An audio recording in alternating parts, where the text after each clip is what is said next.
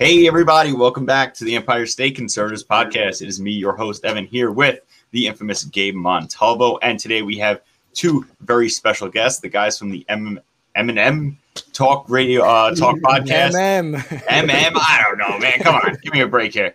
Minutes playing, everything's going crazy today. The MM Talk Podcast. Jaime and Eddie, guys, thank you so much for coming on the show today. No, thank you for having us. All right, guys, before we get started, a well, oh, a new notice to visit our new store at empirestateconservatives.com and it's just been launched. The old site will be down at the end of the week, so you can find all of our merch there. Once again, all of that money goes back into fighting leftist hypocrisy and tyranny here in New York and hopefully eventually around the country. But let's get into it. Last night was the State of the Union address. President Joe Biden did what Joe Biden does. He mumbled half incoherently and said some things that were 100% not true.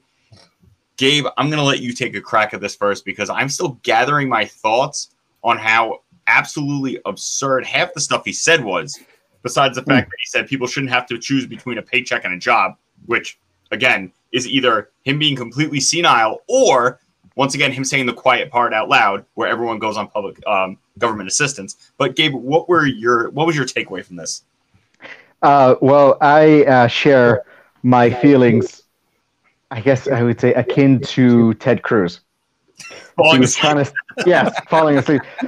You look, and it's so it's such a depressing sight. It's such a depressing sight. You, you're there, and you're watching a le- more than half empty room, where you know that if it was during a Trump presidency, that even if some people want to stay outside due to protest, Trump would have filled it up with yellow families. Uh, sorry, yellow star families. Uh, with with military service members, with his supporters, with people off the street, because he deserves, he understands, and he knows that we, the people, deserve to be there and to have that seat at the table. He understands that there's representation. But again, this is China Biden.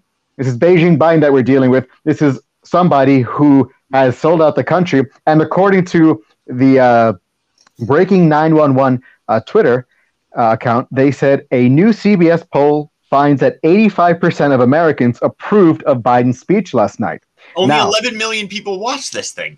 Well, listen, they did better than the Oscars, but aside from that, they surveyed 510 Democrats, 169 Republicans, and 235 independents. This is what we're dealing with. Of course, the 85% would mm-hmm. probably, if we're doing the math, I can't do math. This is why I talk for a living. Mm-hmm. If we're going to do it this way, I'm pretty sure the 510 went all the way for Biden. And uh, Fox City Midge said, polls as legit as election night. So I can agree with her on that front. I Eddie, said my what are your piece. thoughts? Uh, well, of course, as soon as Ted Cruz started falling asleep, I go on Facebook and said Ted Cruz just went viral, right? Because you can see him like he's gonna pass out. But it, it was interesting. He starts his speech right, and he's like, uh, you know, the house, the people's house started burning on. 100 days ago, the people's house was burning, and through the great uh, leadership of Nancy Pelosi, and I'm like, oh, so 100 days ago, the people's house was burning, but uh, 300 and days before that, America was burning. You know, quote, you know, I mean, through what the the like I always talk about this fake narrative of cops systematically hunting people of color down. There's no proof of that, right? But he starts that speech off with that, and I'm like, so this is where we're going. You're talking about uniting America, and you start off with the lie that the people's house was burning down. Okay, you had an insurrection, quote unquote insurrection. Fine, whatever. But why didn't you talk about the rest of the, of the troubles of the country also prior to that? You know, those are the things that he should have he should have brought forward. And then we, we get into immigration. He's like, "Well, 100 days," and I and I started making those changes. Well, 100 days is today. You promised immigration reform, and we still have nothing. Mm-hmm. Mm-hmm. We still have nothing. Yeah, the But that's, what, that's what they do. And they forget Yeah. everything that happened before Joe Biden took office, right? There was no vaccine before Joe Biden Yeah. took office. There was no violence before Joe Biden took Oh, there was violence. There was no peace anywhere before Joe Biden took office, right? Everything was the worst thing in the world before Joe Biden came up, and he's done absolutely nothing in 100 days. Jaime, what uh what'd you get out of this? Well, I got into the speech late, to be honest. I didn't even realize he was making a speech. right? I was like, wait, he's doing a speech today? What the heck? Right? Midday? That was kind of weird, especially the timing of it, right? So I guess he doesn't want the I mean, at least in the West Coast, it's too early for us. Um, what I got from the speech pretty much is um, talking points. um, just just um, fluff, no debt, right? Especially the Buy American plan. I mean, that was a big thing about Trump the, when he was in administration, and everyone made fun of him, right? Bringing you know factory back into the United States and saying that he's crazy for trying to do that. And then Joe Biden proposes this, right, as a Democratic president by American, and now everyone's thinking, oh, he's he's an innovator. He's he's you know he's changing things for Americans, you know, blah blah blah. So I was like, wait a minute, he just copy and pasted typical Joe Biden, copy and pasted from the last administration, and decided to you know use it as his own idea. Another thing about uh, that was kind of weirded out by is um his the um I just told him I thought the vaccine, uh, actually the vaccine, trying to take credit for the vaccine, right? Trying to take credit that mm-hmm. under his administration he's got more people vaccinated. Yeah, thanks to the orange guy, right? As they call him, you know, who sped up the damn process, right? Within eight months, less than eight months, we got a vaccine. Before the election happened, we had the vaccine already ready to go out, and trials are being done, you know, ready to go out to people. And then he's trying to say, like, oh, you know, because of me, all of a sudden, right? He becomes president January 20th, you know, everything changes for the good. So it's kind of like the typical politician trying to say, you know, he is the bright and, you know, bright and morning star for America, right? After a gloomy Trump administration. So uh, that's pretty much what I got from it. It's pretty much uh, talking points. It's also trying to make himself look good. And obviously the media is buying over it, right? The only thing I, uh, if we can move on to the response or, or we can talk that later yeah, I mean, we can get into it, but I mean, the only thing I saw out of this was besides Dumb and Dumber standing behind him. This is what he, this is what they do all the time. This is what it's the not Dumb and Dumber. Do. They just they take credit for everything everyone else is doing, and now we see it. They're about to do it in New York City uh, Mayor uh, Wilhelm de Blasio is about to reopen New York City for July 1st, which I told everyone they were going to do right as the summer started so they can take credit for fixing the economy when all you had to do was open up the city last summer and we would have been fine. It's all a game to them. Mm-hmm. Mm. No, you're so right about that. We agree here. Here in California, obviously, we're we have a recall coming up, right? And all of a sudden, lucky. you know, guys are so lucky you can do that. yeah, no, it's all of all us neo Nazis are trying to get you know this angel of Newsom out of office, right? Let's just all remember that. Um, obviously, here in California, something the media doesn't talk about, especially Univision or Telemundo, 46% of Latinos want to replace Newsom here in California. And if we all remember, if we all read, uh, follow up on Latino issues, uh, the media was so kind to make it show us to our faces how Latinos were the most affected by the the the shutdown, the same shutdown Democrats you know forced upon us, the same uh, the same shutdown the, the the the party here in California forced upon Latinos, which suffered the most economically, and it's also the group that wants Newsom out of office. Forty six percent of Latinos who want him out of office. That's a high number, right? Given that you know Latinos were the ones who literally were more affected than you know their white liberals. So it's interesting to see that. And obviously, here in California, Newsom wants to open up again, right? Trying to hopefully stay in office. Hopefully, people don't buy the the, the sugar candy so quickly. Hopefully, we do get him out of office. But that's that's the Cuomo strategy, right? It's someone yeah. accuses them of sexual assault. Oh, we will we'll uh, we'll extend indoor dining. Another person comes up. Oh, oh, uh, now, now you can uh, bars can stay open later. It, it, it's, a, it's all a distraction. oh yeah, it's typical distraction. And well, I do notice that a lot of Latinos, especially if you read the commentaries and a lot of the reporting, uh, some of them are starting to catch up, which is good news for us here in California. Uh, the problem is uh, when it comes down to the vote, right? To go out and vote and who they're going to vote out of office. So, um, yeah, as long as we keep telling people, hey, it's just a smoke show, then we'll see. Mm-hmm. But, you know, uh, hopefully the, what's it called? The French the French, what was it called? French the French laundry. restaurant? French, French laundry. laundry. You know, hopefully we can all go there and have dinner, right? As a people. Maybe he can oh, buy wow. us all a plate, right? To reach out to the common man. I, I, don't know. I mean, that, that place is a little out of my price range. but it is. Right. He should do a fundraise for it. Oh, he yeah. Should buy his lunch. Money. He should buy his lunch with all Allegedly. Yeah. Yeah, I mean, at least at least your your governor didn't write a book. And this is what's fun about this dichotomy. Oh, it's literally East Coast podcasters and West Coast podcasters talk about how shitty uh, their governors are, both on each side of the coast. So this for me is a lot of fun.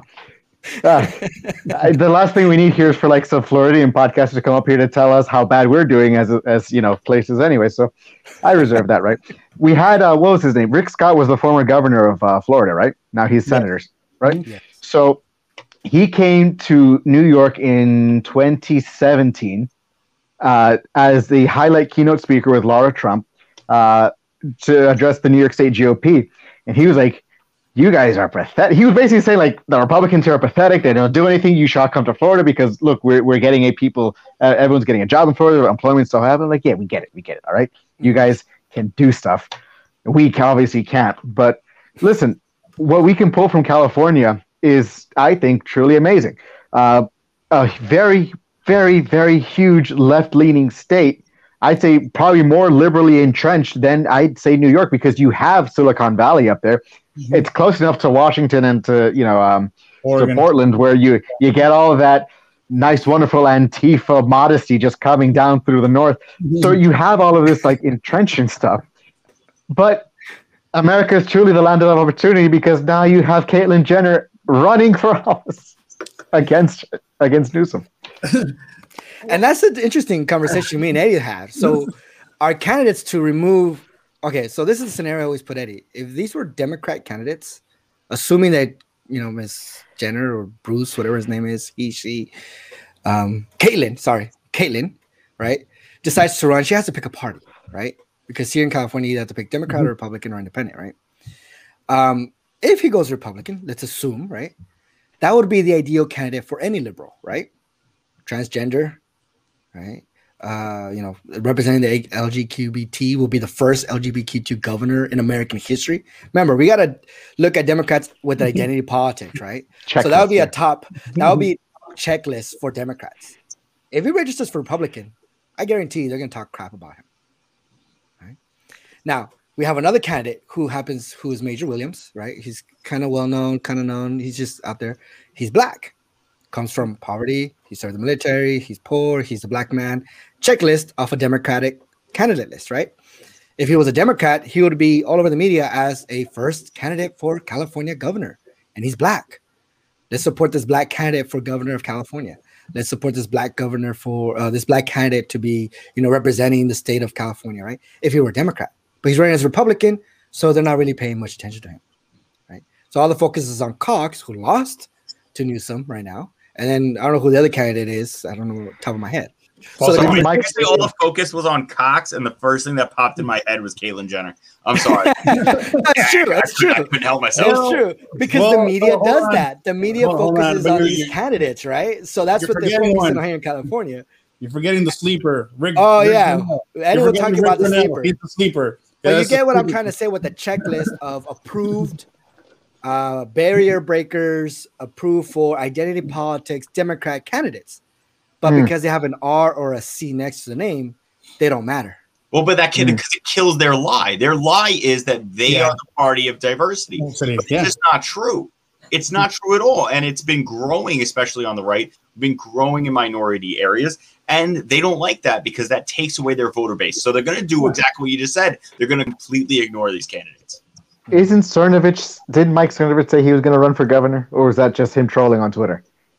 Who's that? I haven't, haven't even heard of it. I haven't even I haven't that. heard of that. So he might be trolling. oh, well, with Cernovich, it's it's always like one thing that he called like a year ago, like ten years ago. He's like, I knew this was going to happen. He bashes Republicans and Democrats. He's you never know what you're going to get with him, but you're going to find yourself agreeing with him.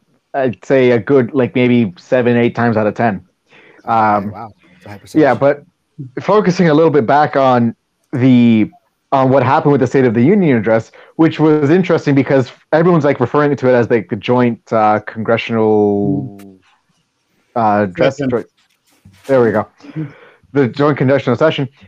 That was the first time I really heard it being repeated so many times instead of just calling it like the State of the Union. So that kind of threw me off for a second. Maybe I'm just not as uh, inclined as I thought I was. That's always You're eliminating the union, Gabe. The union is gone now.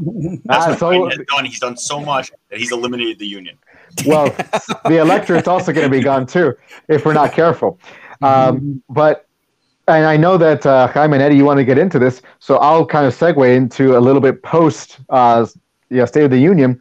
Uh, Representative Tim Scott actually made a pretty great rebuttal to Biden. I'll let you guys go into that. And he's basically saying that you know America isn't racist. But what was interesting was the the virtue signaling of Twitter. How they say they must protect people so much. We need to protect people from language because, as you know, according to Democrats, language is violence. and you know, God forbid you say anything because you're killing the person.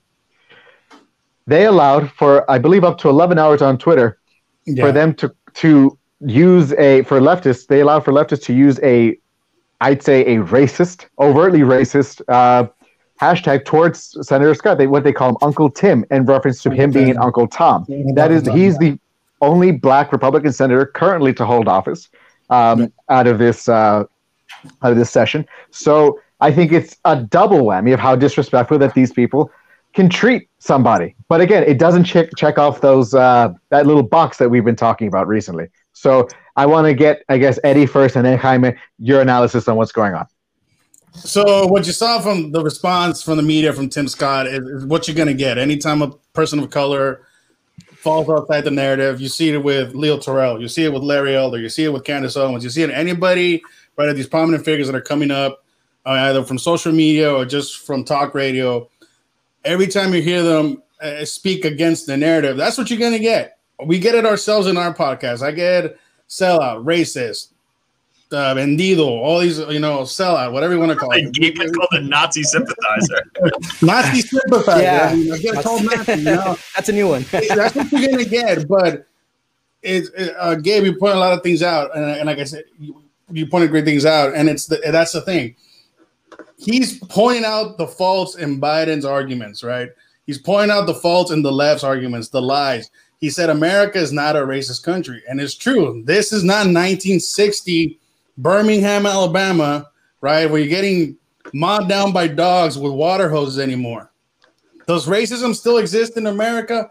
Absolutely, because you're gonna always gonna have racist individuals. Does it stop minorities from succeeding? Absolutely not.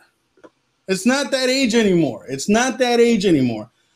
People can succeed with whatever skin color you are you have, but they always try. They're always gonna put that card. Oh, well, it's education. Like Joe Biden wants to put the 1619 project in curriculums. Like, what is that about? School choice. As uh, Tim Scott put it out, school choice. Democrats are severely opposed to school choice, but guess who's for school choice? Minorities and and worse, minority Democrats are for school choice. Right? He keeps pointing these things out.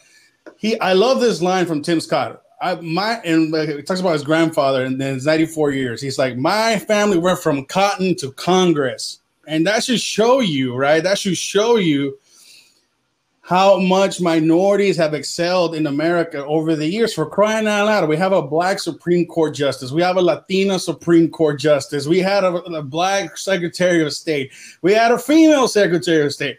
So these Democrats keep. Um, I'll, I'll let you in, in a second. These Democrats just want to keep over and over and over, keep that anger going, so people can just go pull that lever come election time.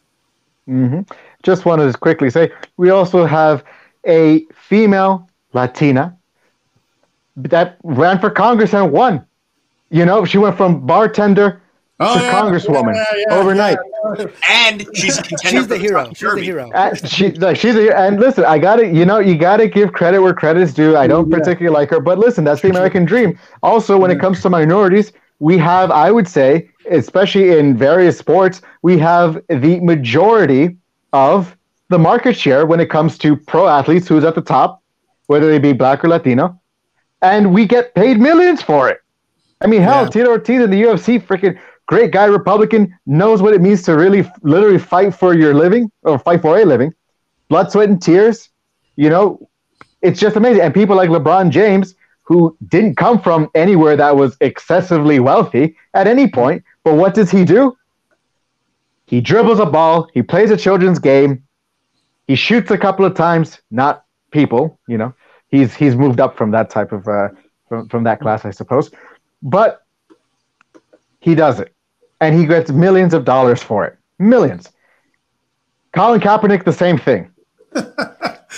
So, well, he doesn't dribble. He he, he throws. He, Half he was a well. He threw footballs. Yeah.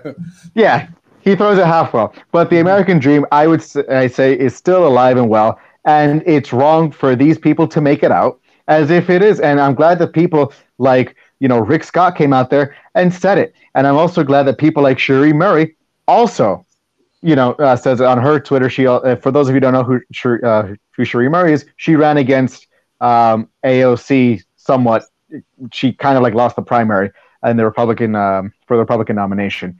But listen, a lot of people are saying this. We, from what we do, from both of our podcasts, as I said, East and West Coast, we're able to say and show that we don't have to be Democrats and we can get off of the Democratic invitation. Yeah. And I'm sorry, Jaime, for cutting in. It just was rattling in the brain for a bit. No, you're fine. You're fine. No, you're you're fine. The Tim Scott response was really good, actually. The way he presented it was well. And I uh, I saw the CNN analysis of it, right? Because remember, CNN is the the expert, all truth, right? So I saw how you know Van Jones and the other pundits and uh, Jake Taper Tapper uh, spoke about uh, Tim Scott. They praised him on the way he delivered. They praised him on the way he connected. They praised him on how natural he was and connected with the audience and and proving his points and all that. Then they spent the past 45 minutes bashing in how he's wrong. He's not a true black person. He's not really representative of the demographic. They didn't really say that clearly, but they implied it a lot, right? Especially when he said America's not racist. The funny part about that is that earlier today, the famous and beloved Vice President Kamala Harris said the same thing. America is not racist. However, her comment is justified by the liberals. It's because she put comma, but racism still exists. So that justifies that she is the saint and true representative of America. But Tim Scott, you have to say that part. Tim you have Scott, to say that part. Yeah. That's the big difference. so the exact same words. Kamala Harris says America is not a racist country, comma, it exists. And Tim Scott's America is not a racist country, comma, let's move forward.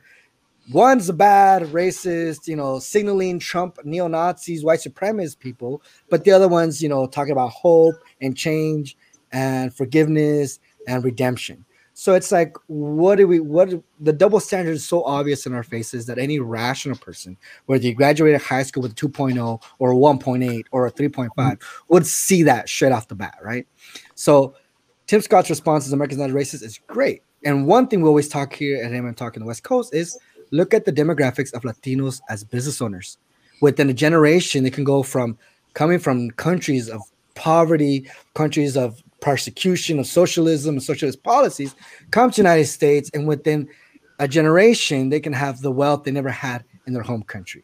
Doctors, business owners, uh, entrepreneurs, uh, so on and so forth. I mean, we look at Elon Musk, right? He's an immigrant who came to the United States. Look at him, he's a rich man. Talking about Jeff Bezos, the richest man in the world right now on Amazon. Same thing with him, right? So it's kind of this whole thing about racism is putting the minorities down.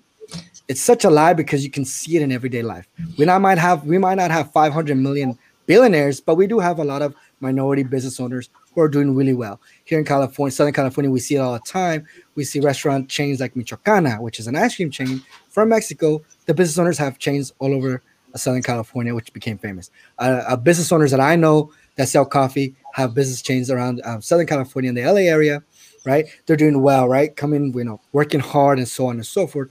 Like Gabriel says, the American dream is still alive. So this whole notion of racism is keeping people down. I think it's the fear that the Democrats have that once people realize that it's not true, that they will lose that power, that control, that power and office, whether it be governor, Congress, state, and local offices right? And although they're well meaning in their ideology, I guess you could say that, but the outcome of their policies tend to be more hurtful, harmful, and backwards for a lot of minorities, right? So Tim Scott's response was great. It was beautiful. I just didn't like the way CNN obviously, you know, interpret yeah, for the common folk as saying he's not a true, he's not speaking truth and he's lying about America, not racist. He's lying about it, right?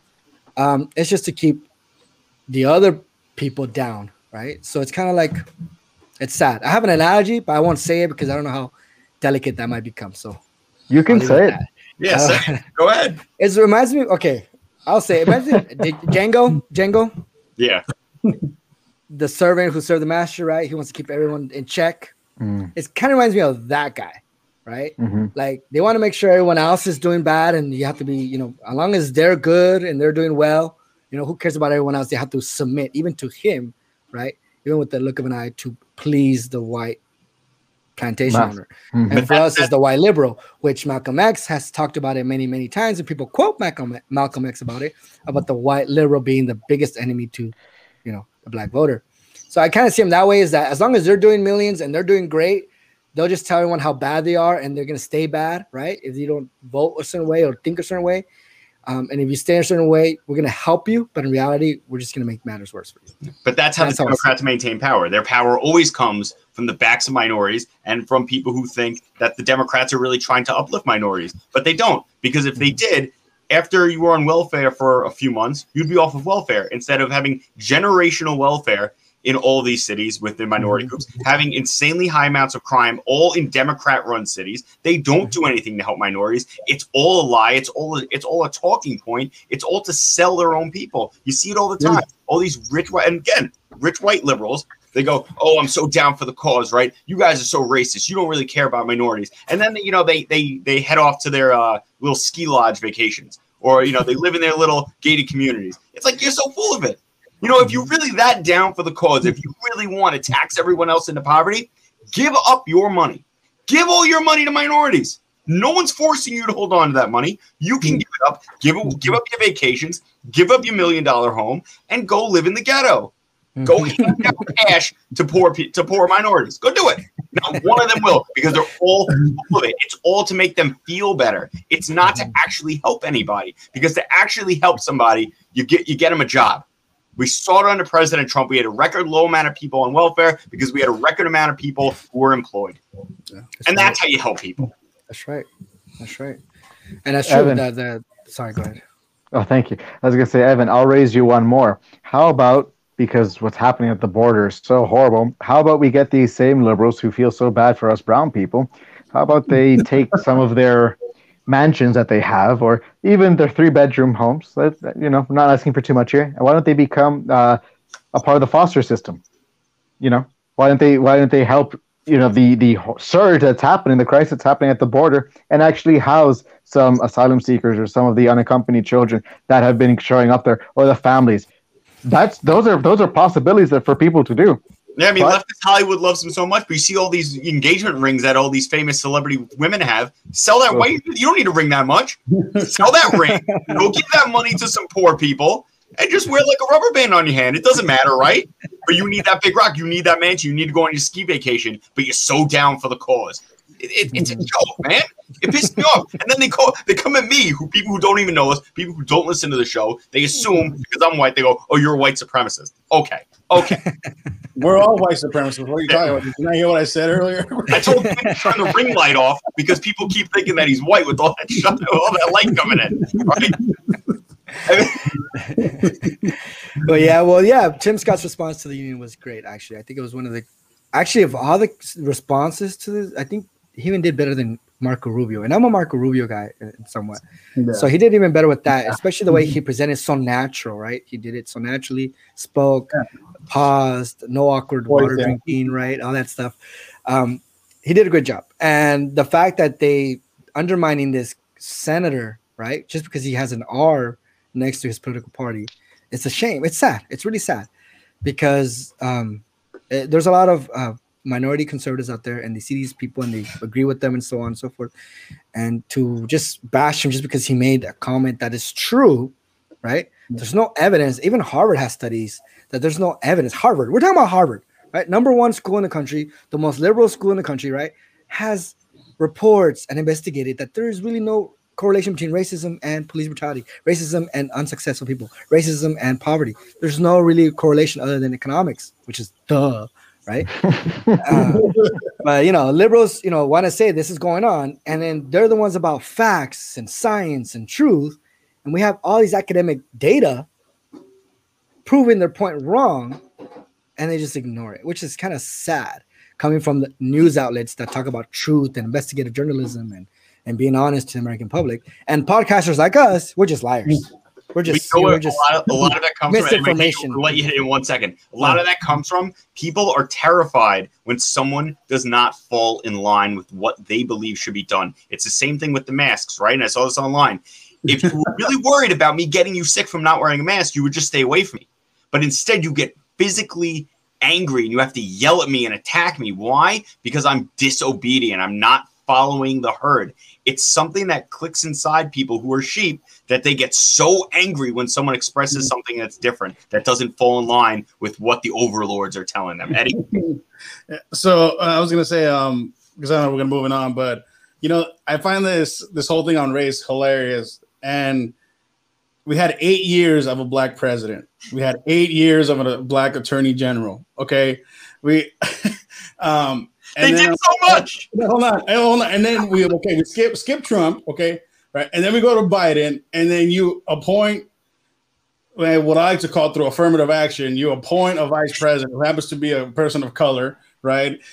And then we're still talking about systemic racism. And and and and I'm gonna quote now the Attorney General from Minnesota, who two days uh, when on 60 Minutes this last Sunday, they asked him, "Was this a was this a hate crime?" There's no evidence of that. So what the hell are we all talking about? Systemic racism on the part of the police, systemic racism in, the, in, in government, where even like half of the representatives in Congress are of minority uh, a minority descent. I'm like, what are we talking about?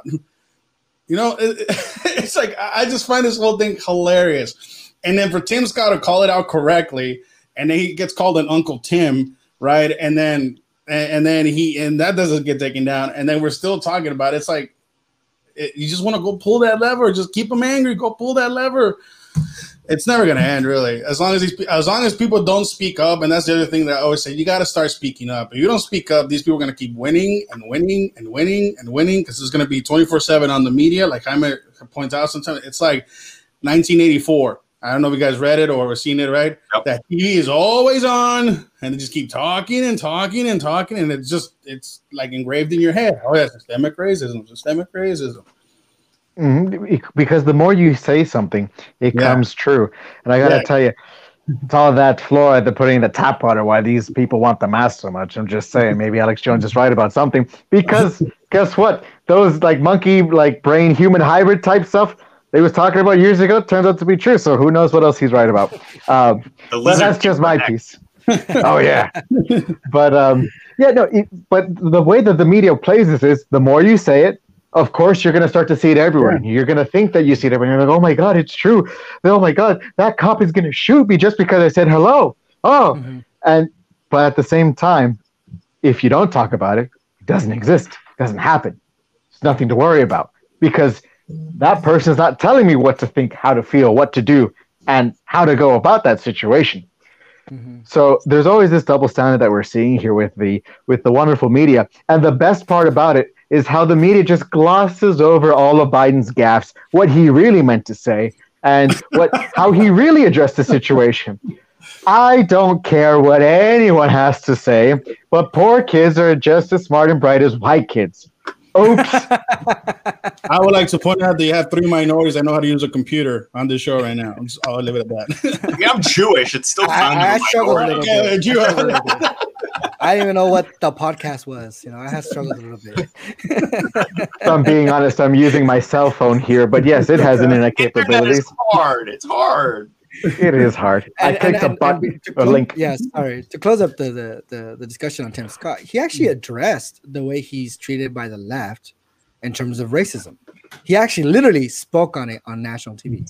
He literally said, I get more hate and violence and name calling from progressive liberals than I do from conservatives. So he literally pointed that out. He literally said that. It's But true. obviously, the media ignores that portion of his speech. Had Tim Scott been a D, they would have been quoting him 24 7. Right? So it's fine. It's only bad when you call a liberal minority a racist term. You got you're the worst person in the world. But if you call a conservative minority racist terms or refer to them in racist ways, it's fine. Right? They deserve it. They they're, they're not true to the to the race they represent, right? Because God and- forbid you, God, you know, how dare you not fall in line? Mhm. And it's pretty sad. But I do think that people will, will eventually see that speech, or if us conservatives can replay that clip of him saying, I get more hate from liberals as a black man, right? For being conservative than you know, than the white supremacists they claim to to be the ones the who are the problem. I think that we can start helping people change their minds and see, look at this man is actually speaking truth, right? And if you're a minority who's feeling the same way as this senator, then you should, you know, reconsider who you're supporting to, who you're listening news to, to revamp and reanalyze where you're getting information from. And I'll just leave it at that with Tim Scott. Sorry. Do you want to segue us into our last segment? Uh, missiles. I guess there's no real way to go from like politician to uh, what's happening uh, in the Persian Just Gulf. It. Just do it. Persian Jake. Just go with it. Desert Storm. did, you, did you say missiles? Oh, no, no. He said this- All right. So, and I say that this is Biden's America because this wouldn't happen under President Trump. Uh, so, for the second time this month in April, uh, the Iranian Islamic Revolutionary Guard Corps Navy. They have That's such a mouthful. regal names. That is a real mouthful, Gabe. Yeah, well, The RG, what? RGTN, That, that doesn't like spell something. It doesn't spell like you know something nice, like ISIS Uh, the- you know does, and like all that other stuff. Like it, there's no like. Well, when you start off with Islamic Revolutionary, you're like, oh crap, Gaddafi. so, sorry. Um, Ayatollah. Yeah, so there we go. Um, so the IRGCN, There you Uh, go. there you go. yeah, went to the uh, swarmed two U.S. vessels, one being a uh, Navy um, Navy patrol ship and a Coast Guard ship. Uh, it was three of them, three armed speedboats. As funny as that may seem, uh, came dangerously close, within 68 yards actually, of um, I believe it was the USS. Wait a second. USS Firebolt, which had to actually fire off some uh, some warning shots, say you guys got to get back. They blared their horn a couple of times, but these guys were just freaking crossing in front of them, trying to get really in the way. And it was, I'd say, a, measures to provoke. And I feel like that's almost what we got. Now, what happened back in, I believe, April 2nd was uh, a giant catamaran uh, that can hold up to 100 personnel and uh, light helicopter craft actually like charge in front of crossing naval um, vessel, U.S. naval vessels as well, forcing the uh, our ship to actually veer off its course because of the maneuvers that they were pulling. Now, the Fifth Fleet came out and saying that this was unprofessional, this was wrong for them to have done, and Iran doesn't really care. Uh, so the U.S. maintained saying that they held a defensive posture. They weren't really, you know, aside from firing off, they didn't fire off because they wanted to be hostile. They fired off because they were getting too darn close. And these are armed speedboats that can outmaneuver and get behind the slower, bigger ships. So my biggest thing is I see this as Iran pushing America's buttons to see how much they can get away with because this is the second time this month. Not to mention the fact that Iran is charging us three billion dollars just to sit at the table to want to, to pay them more money to go back into the Iran uh, the Iranian nuclear deal. Now I know, and I'm- Eddie, I'm going to get to you, and I know that Tulsi Gabbard I think is very smart. She's an, also, I believe, an intelligence officer in the United States Army uh, in the reserves. But at the same time, the where I have to disagree with her is the fact that she wanted to also get back into the Iranian nuclear deal. I think it's a horrible idea. They're bullying us. But Eddie, fire off just the way, just like the USS Firebolt did to the Okay, Iranians. So, um, all right, so so you, you gotta, Fireball think- is an Iranian. let's, gotta, let's, let's go back a little bit and, and and look at the time frame, right? So President President Trump does a miraculous thing in the Middle East, right? And this is something that former Secretary of State John Kerry said would never happen. Would never happen. He said, "Do that." He's like, "There's no way there will be a peace accord between the Arab state and the Israeli state without the Palestinian question." That was basically it, right? It happens. It happens. Okay, and I made a video in my podcast as soon as Joe Biden started talking about going back into the Iranian deal and making uh changing the deal up with Saudi Arabia, I said, do not do it because Iran is gonna be emboldened by this. Iran and Iran is gonna want you to go back to the table on on on their on on, on their terms, right? So then President Biden is like, well, we want to get back on the table. Iran says like, nah, because we, we want we, we know you want to take away the nuclear program. So that happens. Okay. And then sec- a couple days ago, it's revealed that Secretary, uh, former Secretary of State, was giving information to the Iranian um, foreign minister about Israeli operations in Syria at the time of the Obama administration. Okay, so all these things are adding up, but the biggest thing that, like you point out, Gabriel, it's like pushing the buttons. It is, and because Iranians are seeing that they want to go to that Obama era style of foreign policy with Joe Biden out at the helm. And I said that is a big mistake. What you should, what President Biden should be should be doing is expanding the Abraham Accords, expanding so Arab states can form a coalition in the region, right, of economic insecurity, right, something like you saw within the NATO and, and, NATO after the after the Second World War, you had NATO. Mm-hmm. That's something that should be mirrored in the Middle East because we're always talking about oh we're in the Middle East, endless wars, all these things. Well, let the Middle East take care of the Middle East. But what do you need? You need economic security. You need you need technological security, and that eventually evolves to military security. And the problem in the Middle East, uh, when you see that, is that pan pan Arabism and all these other ideologies that have, have held the region quote unquote together have hindered them to evolve economically. But you were seeing a glimpse of what the economic uh, the Abraham Accords were going to be uh, going to be given to them. And if you look at experts, if you look at the analysis of the area, that was the projection that was being watched. And now when you have Joe Biden saying, "Well, I want to go back in the deal because I want to trust Iran," well, here you go. You can't trust somebody who's chanced death to America.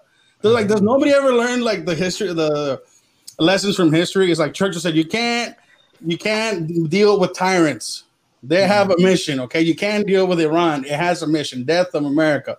We are they we are like whatever I want to say they're eh, number one enemy, right? The number one enemy.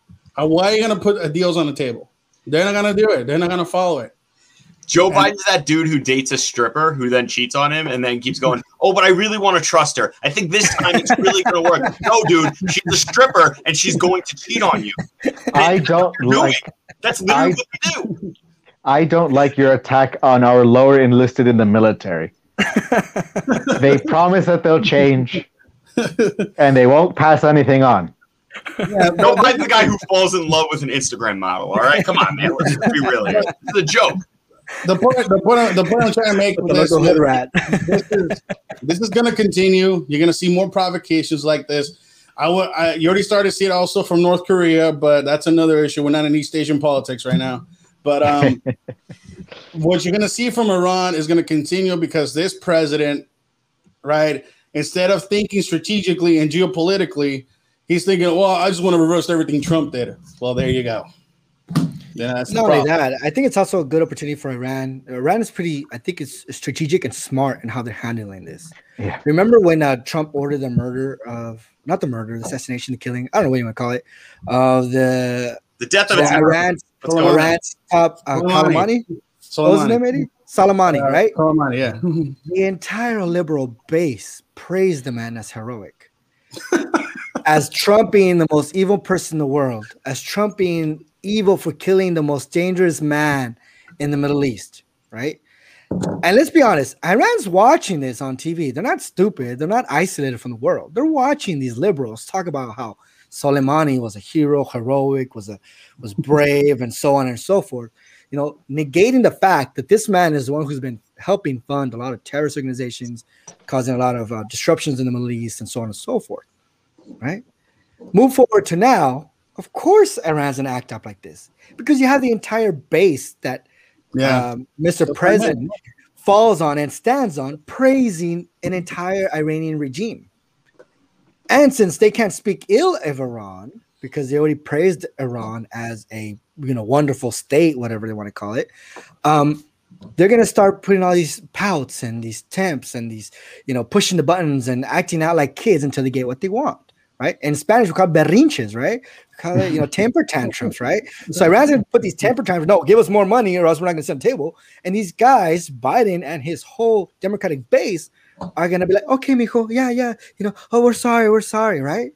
When when Trump was around and and I'm actually glad the media made Trump look like a crazy maniac who's willing yeah. to nuke any country because that deterred countries from messing with the United States. With the United States, yeah. Literally, it deterred, it deterred North Korea for goodness sake. When that big six foot man walked across North Korea, right? Oh, I bet towering over the was, entire country. Hell yeah, that man was like, I ain't sending no more missiles to the United States, not today, right? Quoting, you know, using um, you know, the Thank accent God. from uh, from mm. uh, what's the name? What's that movie called? The interview. No, not the interview. Not the interview. Um, Tom Hanks. Anyways, Oh, um, anyways, you know, Forrest Gump, you know, oh, I'm not gonna send no missiles anymore, right? Um, that whole media fear tactic of Trump is gonna just nuke any country who mess with them deterred a lot of countries from messing with the United States, right? Now we have this dove, right, quote unquote dove of Joe Biden. Now countries are trying to mess around with the United States because mm-hmm. why? Because they're not, they don't have the balls, right? If we, if, for better light, right? To to try to deter other countries, and that's why Iran's going to continue to do this, and we're going to end up paying mil- billions of dollars to Iran, and Iran's going to get the nuclear weapon, and then the United States is going to be like, how did they get the nuclear weapons, right? Oh my God, John that was Kerry. part of the deal. Uh, I, I, I, I- we need to do something about it. Too late, son. You paid them to literally fund their own nuclear program. program. Yeah. And like Eddie says, I mean, the Abraham Accord, which is literally a lot of Arab states protecting themselves from Iran. That's yeah. Okay, That's the common That's the thread. is key. Iran. The common thread in, in the Middle East right now is Iran. They're like, hell no. Iran gets nuclear weapons? Hell no. Right? I mean, I don't know if they can say hell no, but I'm assuming that's what they're thinking. Right? And that's what the Abraham Accords came about. Allah But now giving Iran all this, you know, you know, giving their way, uh, their temper tantrum, right, and giving them into the berrinches, like we say in Spanish, is going to give Iran that power and that leverage to just bully anyone around and just do what he did with the United States. The United States is not going to fight Iran. Let's be honest, it's not going to go in full out war with Iran. It'll be dumb for the United States to do that. However, and Iran knows that. Iran knows that. Right? That's why they're picking at us and just trying to say, boom, boom, boom, boom. Let's see where we can, you know, mess around with this big bully, right? And see where we mm. can trip and we can poke at him, right? So the only way the United States can deter Iran is if they become like big, Mr. Trump style. I got nuclear weapons and I ain't afraid to push the button, right? To deter these countries from trying to mess with the United States or any other country in the region. Well, it's the same thing. If your parents have a liquor cabinet, right, and they keep it unlocked, and they go, "Well, don't you drink it?" But I'm not going to check to see if you're drinking it, and I'm not really going to care if you do. That's, That's- the Obama that's- policy. That's the Oh, that's that's Obama foreign policy. As yes. opposed to, I'm going to check that bottle every day, and guess what? If I see you drinking it, I'm going to whoop you. That's Trump policy. Right? That's what we need. That's the difference. People don't get it. It all breaks down exactly the same. Human beings all over the world throughout all history, we operate the same. If you're going to tell us not to do something, but you're not going to check up on it, and there's no downside to me doing it, and I want to do it, I'm going to do it. But if you tell me I'm going to get whooped, mm, might not do it then. Uh-huh. I mean, you might try it once, but once you get whooped, you ain't gonna do it again. Exactly. I mean, So hi- hopefully, um, oh, thank you. Oh, I have nothing else to. No, yeah. I, well, thank um, well, thank goodness that uh, we sent a uh, a six foot uh, president over there. Thank God we don't have a Latino president yet because we would have been like the same, you know, height. Wouldn't have been as imposing. Would have had to maybe get a little ladder for like the little hump uh, to get over the the little step in between the border. So, you know, we did something Wow. right with this one. Marco Rubio can wait just a little bit longer. Um, we got Julian so- Castro. yeah. well, and Eddie, what you were saying was so true, and Jaime, what you were saying was so true about the way that these guys look at us. And I know that we're going to have to be, you know, wrapping up soon, but I want to kind of like leave off with this: uh, the Chinese derogatory term uh, for the white liberal, the elitist liberal, uh, is called a baizuo. Baizuo is is uh, Mandarin actually, so it's the elitist left uh, left leaning people of the West, and just everything that we say, the Chinese have thrown up into one word, and that's how they see us as virtue signaling a weaker society. And the if this continues, um, and you know, I don't want to be uh, uh, pessimistic, but sometimes people don't learn until it's already too late Too late, yeah. we'll see.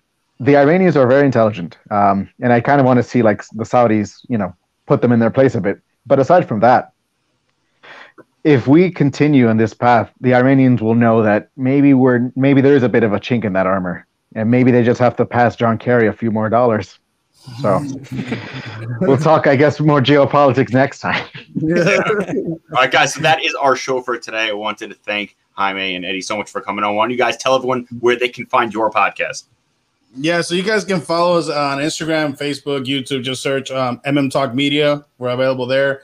Uh, we're a bilingual podcast, so if you want to listen to English, it's MM Talk. If you want the Spanish version, which is all on the same channel, it's Soy Americano. So English or Spanish, it's up to you guys. Available anytime. Also on Spotify and Anchor. And we're on Anchor too. Anchor is very nice. Gabe, why don't you tell the people where they can find your 3,000 handles? All right. So if you're on Instagram, please uh, type in Baron.Montalvo, B A R O N. It is not the name of Baron Trump. Learn your history. Uh, and if you're on Twitter, it is Baron underscore Montalvo. If you're on Facebook, it is the Baron Montalvo. That's also the same as my Linktree and my stereo, which is a new piss poor app that I would like to try and get big on, but you can pay people for talking on there. So we'll explore that. Uh, and if you're in the New York City area, uh, or the tri-state area for that matter, and you're a young Republican, please, even if you're not, look up the New York Young Republicans Club. Uh, right now, we are not only hosting a May the 4th celebration, but also to members of the club, we are offering exclusive access to Hunter Biden's laptop and the files that were found in there. So thank you uh, to Vice President Vishborough for getting all of that. Uh, and you can find more information about them on uh, their website, nyyrc.com, and at nyyrc on all major uh, platforms, social media platforms. All right, I'm going to go through this really quick because we are running out of time. Make sure to follow us on Facebook at Empire State Conservatives. We are still on that 60 day live ban, but hopefully it will be up soon. I forgot what day it started. On Instagram at underscore Empire State Conservatives. On Twitter, Empire State Cons. On YouTube at Empire State Conservative Network. On all podcast platforms at Empire State Conservatives Podcast and our new store, which is empirestateconservatives.com. It is up and running. So make sure you go and grab some merch today. It is absolutely excellent. Oh, look at that. Our defund gun control and my governor is a tyrant. They're absolutely amazing, guys. They are available. So for that, everybody stay safe and don't let fear take your freedom.